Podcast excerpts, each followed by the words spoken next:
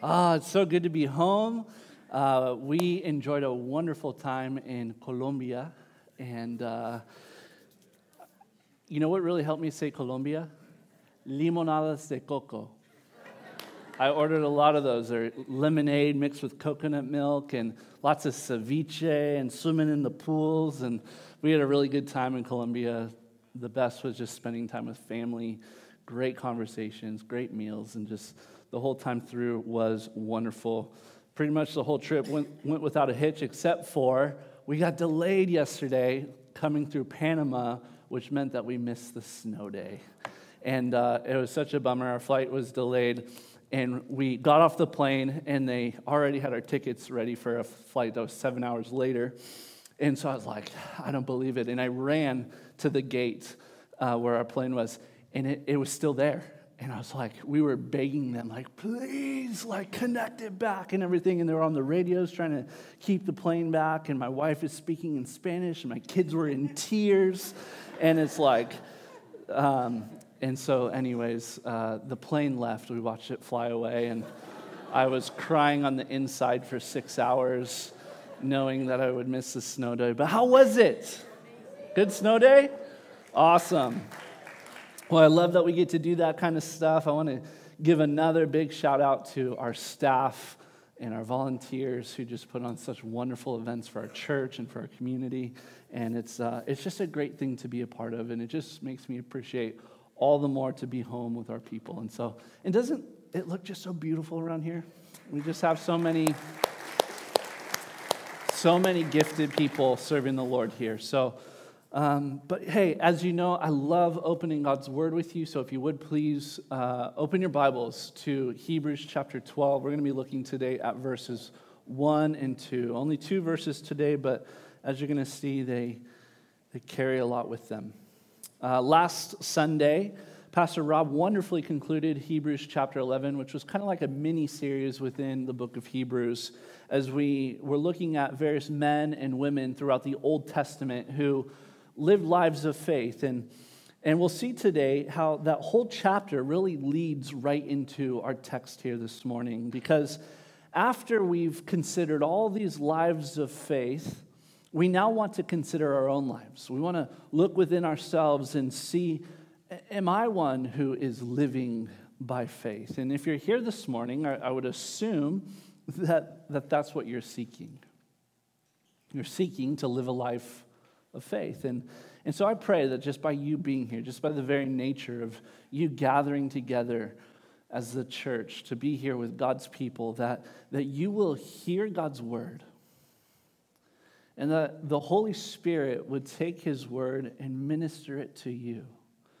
And that you would have faith. And as the word comes in, as the Spirit takes that word and mixes it with faith, that today you would change a little bit more. And maybe for some, a lot of bit more into what God wants you to be. And for some, that might actually, today might be the day that you begin a life of following Jesus. I imagine that for many of you here, you already know what that means when I say that, to follow Jesus. But if you don't, you're going to hear what that means by the end of this service today. So we all want to draw near to Jesus. And in this scripture, Hebrews chapter 12, verses 1 and 2, really helps us to do that. So if you would, join me. I'm going to read these words. It says here, therefore, since we are surrounded by so great a cloud of witnesses, let us also lay aside every weight and sin which clings so closely, and let us run with endurance the race that is set before us, looking to Jesus, the founder and perfecter of our faith, who for the joy that was set before him endured the cross, despising the shame, and is seated at the right hand of the throne of God. Let's pray. Lord Jesus, we love you because you are good and you are the founder, you are the perfecter of faith, Lord. And we want to come to you today by faith. I want to hear your word and what it tells us about running this race that is set before us, running it with endurance, laying aside all that would hinder us from running well, Lord. And so, God, would you move today by your word and by your Spirit? Would faith be in this place this morning? and would you transform us by your grace? We pray in Jesus' name, amen. Amen. Well, let me draw your attention here to the first word of our text, which is the word therefore. And, you know, I've had trouble determining which therefore in the book of Hebrews is most significant. And there's a lot of them. And for any of you who are students of the Bible, which we all should be, is we know that whenever the Bible says therefore, we should ask the question, what is it there for? And what it's meant to do is to signal to us that there is a context that needs to be considered. And it usually indicates also that there's some point of application here for the life of a believer. And so Hebrews 12 begins with that word, therefore. And it's not the first time we're going to hear that word in this letter. And it's not the last time we're going to hear that word in this letter. But if I may, I want to draw an application from that single word here at the start today, because what we know about the book of Hebrews is it's an epistle. It's a letter that's to be read by followers of Jesus so that we would be instructed about what it means to live the Christian life. And Paul says in one of his epistles, one of his letters in 2 Corinthians chapter 3, that if you're a believer in Jesus Christ, that you are a living epistle. You're a living letter that is written by the Holy Spirit. And so if our Christian lives are analogous to a letter, then I want to run with this analogy just for a moment and saying this, wouldn't you want your living epistle, your life, to be written out something like the book of Hebrews? What do I mean by this? Well, in my own life, I want there to be included a lot of therefores, a lot of transition statements to define my life. Words like therefore, since, for, indeed, now, but, rather, consequently.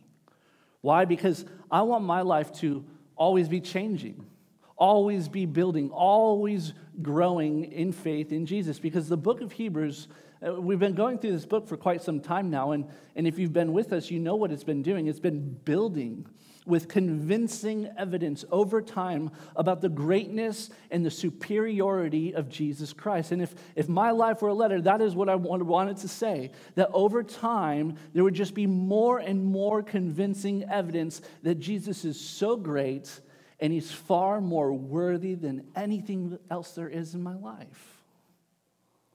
And so, therefore, in my life, if it were it is a living epistle, I would want that kind of building, that kind of growing, that kind of change taking place. And each of us can have that by faith. And look, we all have stories. And as I look out upon all your beautiful faces this morning, I know that not one of us has a story that is like another. We all have different stories. And as we've considered over the last month or so, the men and the women in the Old Testament who lived by faith, we looked at people like Abel and Enoch and Noah. We looked at people like Abraham, Sarah, Isaac, and Jacob. We looked at Moses and Joshua and Rahab and the likes of David and Samuel and the prophets. And we read even about many unnamed people of faith. These were people who trusted God at his word, and they took action when it counted. We've spent time examining the lives of these people of faith. We found them to be just that. They're people. Men and women just like you and me who put faith in a great and mighty God. And we've seen their successes that are presented to us in chapter 11. We saw that the successes were presented by faith. But one thing we noticed in Hebrews is Hebrews 11 is the lack of failures that were presented to us. Did you take notice of that? I mean, we got to see the highlight reel of faith, the glorious moments of these long lives. You know, I was just in Colombia for 2 weeks, and, you know, if I were to take some snapshots of our trip, you know, I could be an Instagram influencer, you know, just some of the things we got to do, you know, sitting by the pool and drinking those limonadas de coco and just having a real good time. And, you know, but that's like the highlight reel. I mean, you know, I'm not going to try to air out my dirty laundry here, but, you know, it's not like my 2 weeks were, you know, perfect. And I was just, you know, when you're in an airport for 7 hours with an extra 7-hour flight, you know, things come out of you that are just not faith, right? And so we all know that we have failures. We know what David did. We know Samson's weak spot. We know what Rahab did for work, right? But why does Hebrews 11 only mention the successes of faith? Well, it's because the just shall live by faith. Because the way that God sees people who possess faith is he's pleased with them. God finds no fault when he finds faith. Let me say that again. God finds no fault when he finds faith. But in my life, I've had many failures. I know, but God is pleased by faith. But in my life, I've done things that have hurt people. I know, but God is pleased by faith. But in my life, I've not always trusted God, and I've doubted his goodness. I know. But God is pleased by faith. And not a single person here today can say that they've had perfect faith. This is a really good moment for one of those transition statements in the Bible. But God. There are many of us here today who would say, and I hope you would see yourself numbered with us, that in spite of our faithlessness, God has been faithful. Amen? And since God can see whatever measure of faith each one of us has, if he has seen faith in your life, even the faith of a mustard seed, and mustard seeds are small, God is pleased. And so if these Old Testament saints could speak to us, and they have by God's living word, they would say to us that God has only ever been pleased when we come to him by faith to receive his grace, because without faith it is impossible to please God. And that is what the writer of Hebrews means when he says here in Hebrews 12, verse 1, therefore, since we are surrounded by so great a cloud of witnesses. So we finally made it to the rest of the sentence, but the reason I spent so much time on that one word, therefore, is because of the power that can be in just one word of the Bible. That when you consider the therefores or the but gods or the sense of the Bible, you would realize, wow, there truly has been a change because of the gospel of Jesus Christ. So therefore, since, which is another transition word, therefore makes us look back at what was said before, and since makes us look forward to what is being said ahead. And in that sense, we may very well say that this is the most significant transition in the whole book of Hebrews. It says, therefore, since we are surrounded by so great a cloud of witnesses. And so the writer is referring to all those people of faith that he's just mentioned in Hebrews chapter 11 and more. The 18 that were mentioned by name and the many unnamed saints who have lived by faith throughout history. He refers to those people who lived by faith as so great a cloud of witnesses. And we're told that they are surrounding us as we live out our own lives by faith. Look, this is providing us with this powerful picture, one that pretty much all Bible teachers agree refers to the scene of a huge sporting event, something like the Olympic Games, and especially because of the words that are coming next, which tells us that we're to run with endurance, this race that is set before us. And so with the writer of Hebrews, what he wants us to do right now is to picture in our minds this huge stadium. So you have that picture in your mind, just a huge stadium? And think of this stadium. It is filled with seats of spectators, this innumerable company of people. And the people are all looking. They've all got their attention fixed down upon the field. And on that field, there is a race course. And we who are living out our lives by faith here today, we are on that field and we are engaged in a race.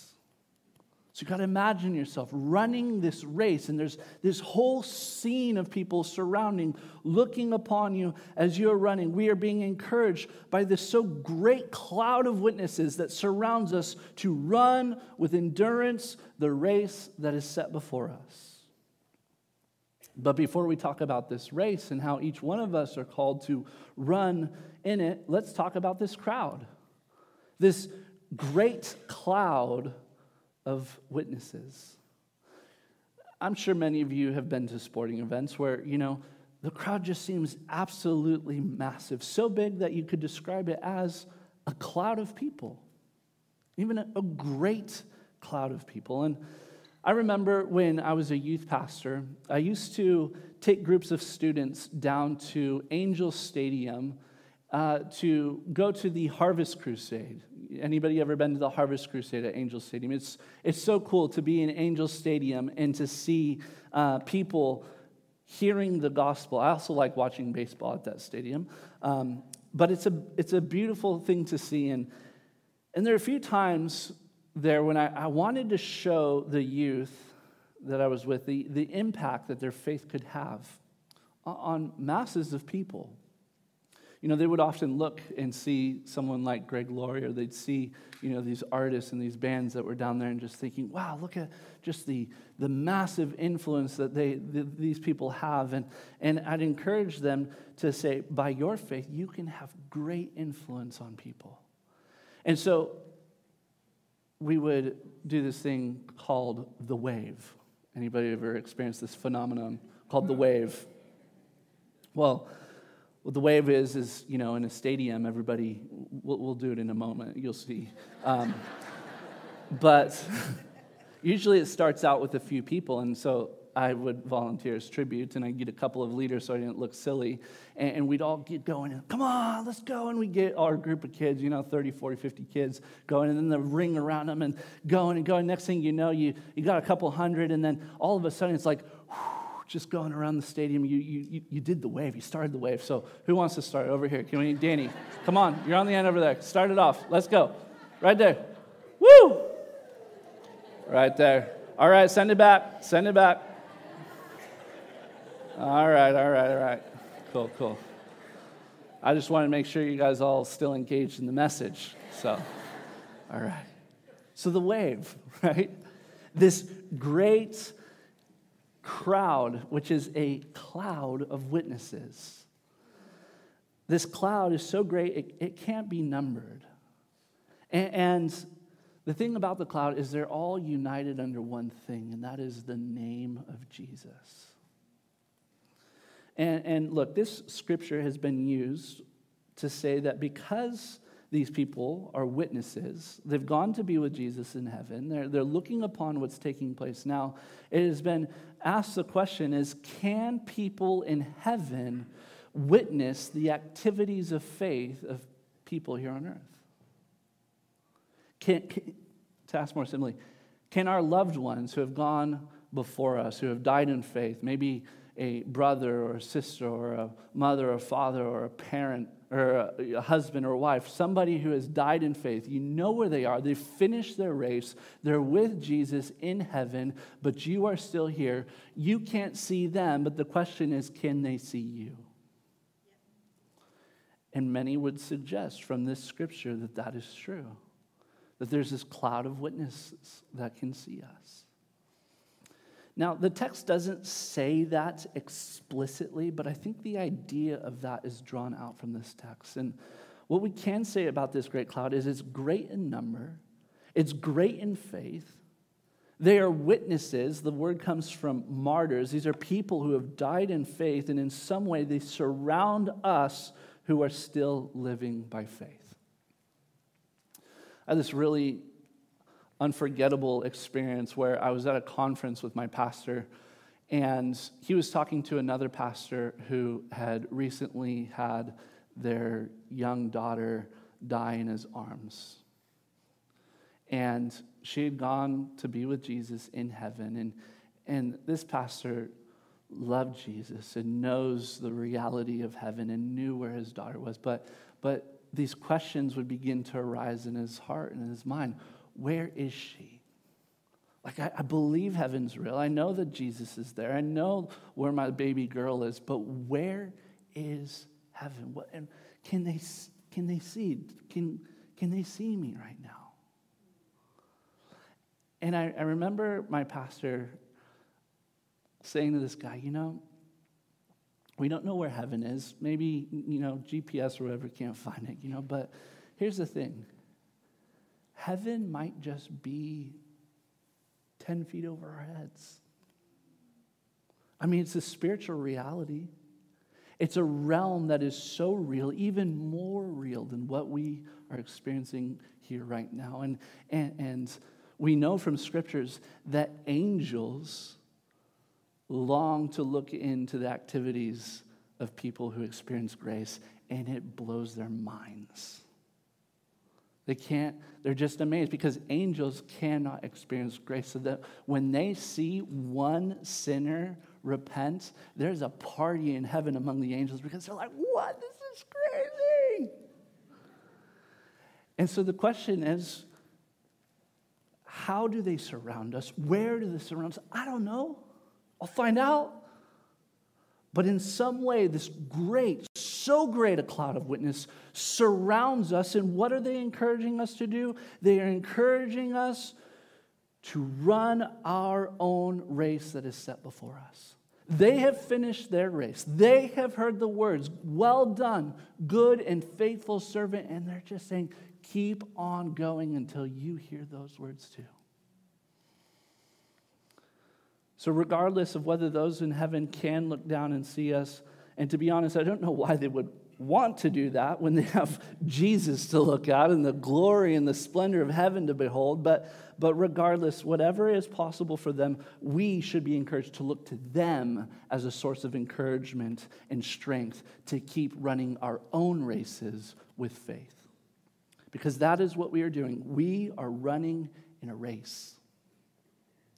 Looking back at verse 1, it says, therefore, since we are surrounded by so great a cloud of witnesses, let us also lay aside every weight and sin which clings so closely, and let us run with endurance the race that is set before us. Now, it's very common in the Bible that we find the life of faith compared to sports. We can find such things as wrestling or boxing, and the most common analogy is that of running in a race. And we can understand this analogy even if personally you don't like to run. I personally have never understood what anyone enjoys about it. This so-called runner's high is a complete myth to me. I've only ever experienced pain when I've run. And you know, I will run sometimes, but it's only if I'm running away from something or towards something. So, you know, running just for running's sake has never really appealed to me, but my brother-in-law, he loves to run. And when he turned 26, he decided that he would run 26 miles on his birthday, which is a marathon. And that is the last thing I would want to do on my birthday. But every year since then, he has done this madness of running the distance of his age on his birthday, and he just turned 36. So for the last 10 years, he's been doing this thing. And so I just saw him just this last week, and I asked him, you know, how long can you keep this thing up? Because from my understanding is, you know, you're getting older, which means the distance is getting longer. And so you're going to need some endurance if you intend to keep up this so-called birthday celebration. But as we were talking about this, I realized how that translates so well into this idea of there being a race of faith, because I have found that the longer that I have been a Christian, the more endurance I have need of.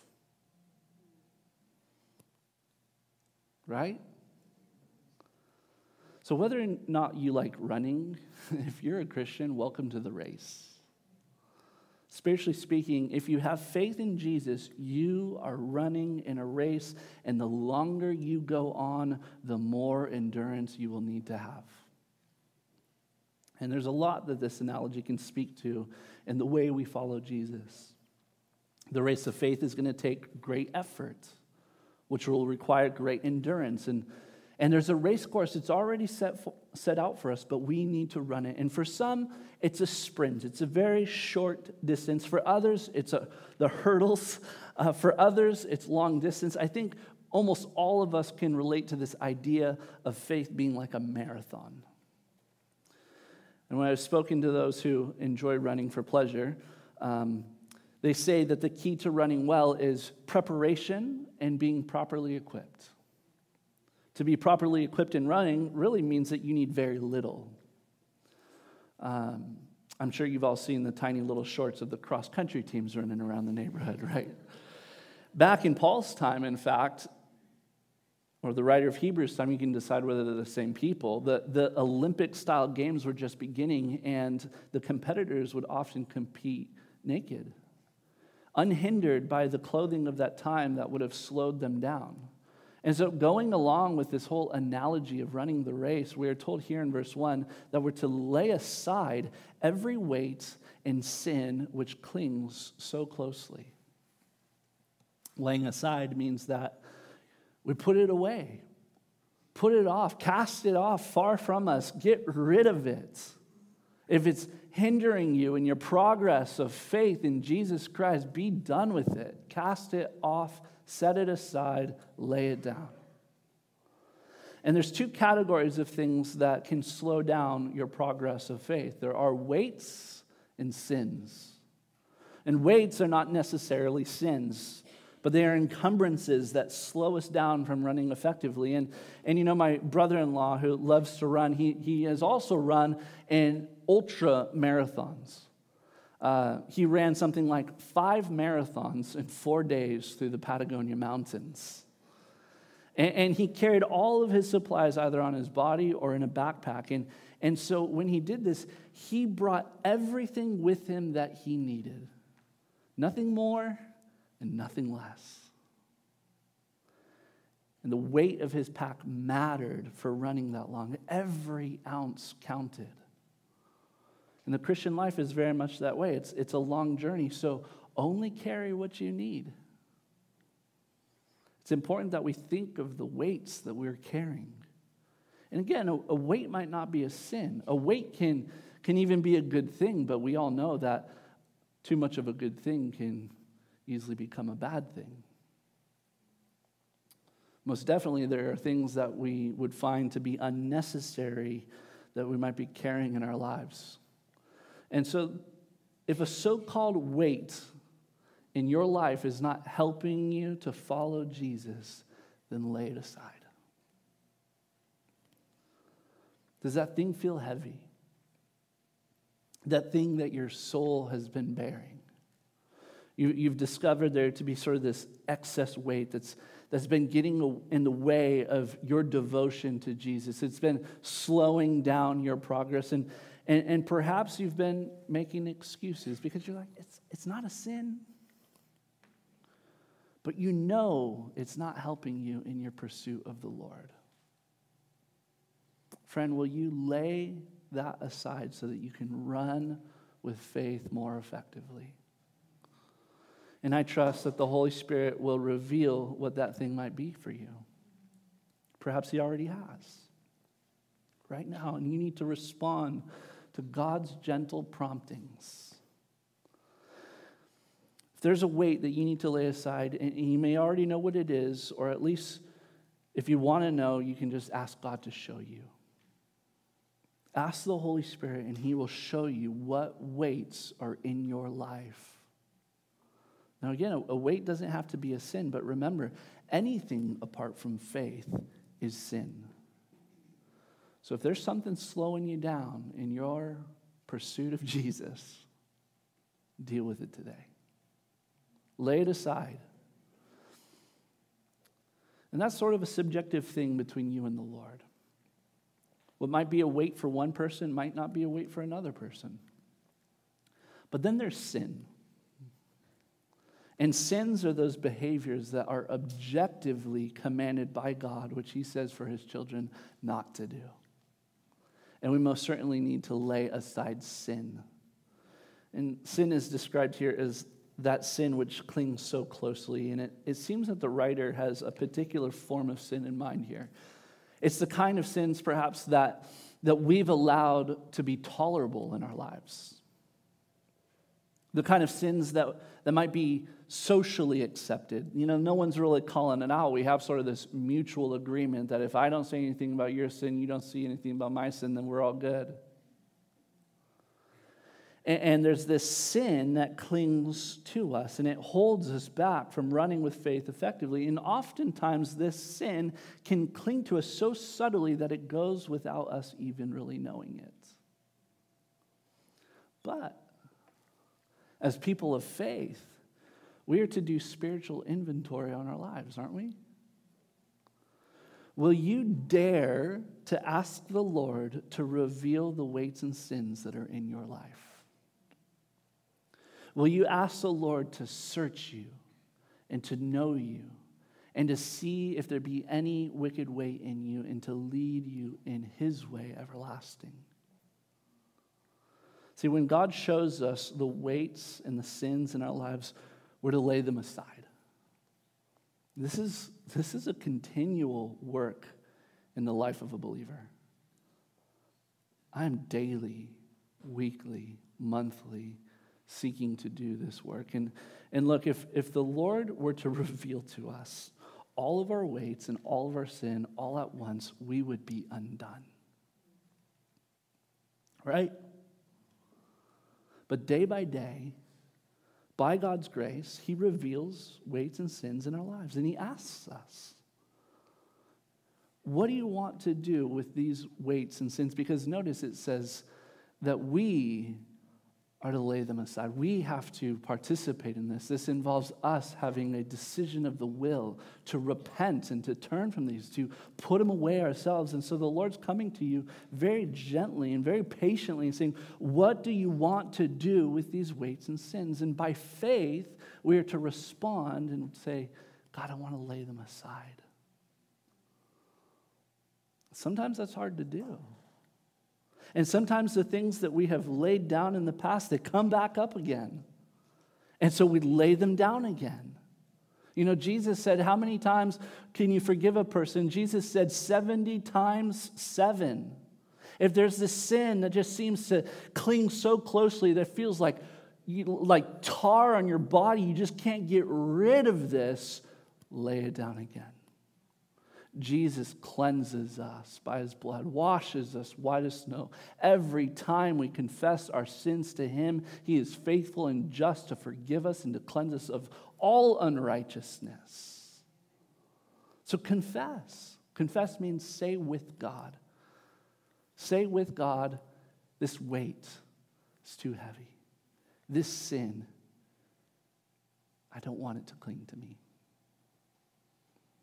Now, what I could do right now is I could go through a big, long list of sins and weights. And the Scripture has places where you can find lists of sins in hopes that maybe one of them would land on you and you busted. You just gotcha, right? But I don't need to do that. Because as I talk about weights and sins to a room full of people of faith, I trust that by the power of the Word and by the power of the Holy Spirit, God is going to show you what those things are for you. And if you're sitting there thinking like, I don't have any weights or sins, guess what? That's pride, and you have sin. That's one sin I mentioned. But there's a whole list of sins that we could go into. But I imagine that for many of us here today, God has already shown you a weight or sin today. He's shown you what you need to deal with. And so don't wait for me to say what it is. God has already put his finger on it in your spirit. And it's God's kindness that he does that for you. Because he loves you. It's in his patience that he's looking for you to respond to him today. So lay it aside. God wants us, by faith, to see what sin or weight is in our lives and bring it to him and to do that work with urgency.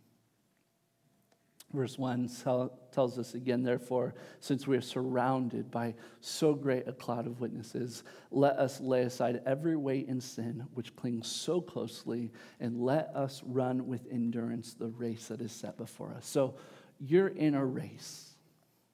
It is set before you, meaning that the race course has been laid out. There is a starting line. The starting line happens at your new birth in Christ, and there is a finish line, and that will be at your death in Christ or at his return. And everything that happens in that span of time between, whether it's for you 10 years, 20, 30, 40, 50, whatever it is, the Lord only knows, but you are to run with endurance the race that is set before you, knowing that he who began a good work in you will be faithful to complete it. And know that those who run in a race run to finish. And at the finish of the race, there is a prize. And it is of surpassing worth to anything that you may suffer for it now. So how can we endure in this race of faith? Because to have endurance, you'd all agree with me, we can't find that within our own strength. We need a power, a grace that is outside of ourselves if we have any shot at running well. We need to have someone who knows this race of faith better than anyone else. We need to be shown how it's done and to be equipped in the way of going. And so cue Jesus. Let us run with endurance the race that is set before us. Verse 2, looking to Jesus, the founder and perfecter of our faith. Can you think of better words to describe the life of faith than looking to Jesus?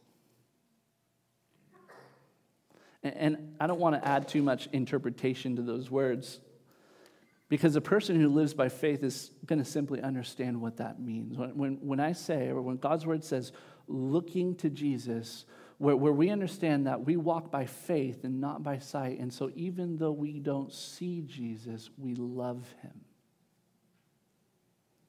Right?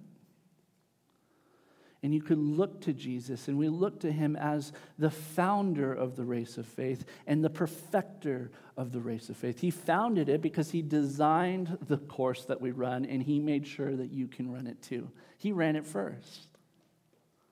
And he perfected it. He ran it first, and he did it perfectly. No one will be able to match the way that Jesus ran his race. He is the forerunner. We follow his example. Now, there's something about this idea of looking and how it relates to running. And it's been said that where the eyes are looking, the feet will follow. I read the story of a man who set the first record of a sub-4-minute mile, something I will never do in my life.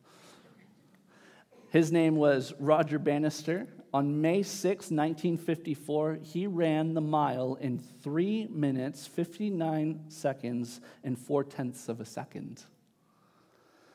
6 weeks later, a man named John Landy came along and broke his record. What a bummer that is. You set the world record for the fastest mile, and then 6 weeks later, someone comes and breaks it. Well, John Landy came along, and he ran the mile in 3 minutes, 57 seconds, and 0.9 seconds. And there obviously came about this huge rivalry between these two guys, between Bannister and Landy, and they ended up going head-to-head in a race called the Miracle Mile. And most of the race, John Landy was up ahead. He had the lead, and it looked like he was going to silence Bannister once again. But as he drew near to the finish line, Landy thought in his mind, where is Bannister? And he looked back to see where he was. And just as he looked back, Bannister passed him and ran and won the race. Where the eyes are looking, the feet will follow. See, the language here is precise when it says looking to Jesus. The idea is that we look away from everything else and we fix our gaze on Jesus. It's like horse blinders, right? Where there's only one direction to look, and it's to look at Jesus. And the best part about Jesus is he will always be ahead of us, because no one will ever be able to beat Jesus' record of the race that he has run. Jesus ran the true miracle mile. Then it goes on to say in verse 2, looking to Jesus, the founder and perfecter of our faith, who for the joy that was set before him endured the cross, despising the shame, and is seated at the right hand of the throne of God. So being that Jesus is both the founder and perfecter of our faith, and being that Jesus ran his own race first, this is how he ran. He ran because there was a joy that was set before him. And for that joy, he endured the cross. And our endurance of faith is connected to Jesus' endurance of faith. And as we'll see next week, this powerful scripture that says, in your fight against sin, you have not resisted to the point of shedding blood. And the implication of that is that Jesus has. Jesus shed his blood for us when he endured the cross. And what kind of endurance was required to go through crucifixion? Well, there was a physical endurance, for sure. There was an emotional endurance that was needed, and there was a spiritual endurance. Physically, Jesus needed to endure because there were nails in his hands and nails in his feet and a crown of thorn pressed into his brow as he hung there on the cross, holding himself up by those nails, lifting the weight of his body just to get some breath. All the while with the emotional torments, with the mocking of his enemies, with the abandonment of his friends, but probably the worst of it all, aside from the physical pain and the emotional pain, think about the spiritual endurance that was required of Jesus on the cross when he hung there and he cried out, my God, why have you forsaken me?" Jesus endured to the end till he could say those words, "It is finished." And when he said those words, he crossed his finish line because he paid in full the just requirement for the sins of the world. Look, Jesus is to us an example of endurance, but Jesus is so much more than an example to us. He's a savior.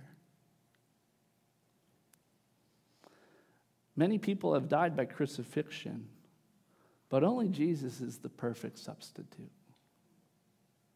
Could we have ever been saved from the weight and the sin that clings so closely unless Jesus had died on the cross? And he has. Here in verse 2, we notice that the death of Jesus, that there was both joy and shame. Jesus did not count the cross itself as a joyful thing, but the cross was a shameful thing. One of the worst deaths invented was crucifixion. And we get the word excruciating from the Latin words of the cross. And Jesus, the innocent, spotless Lamb of God, hung on that cross. Why? To bear the weight of our guilt and the shame of our sin.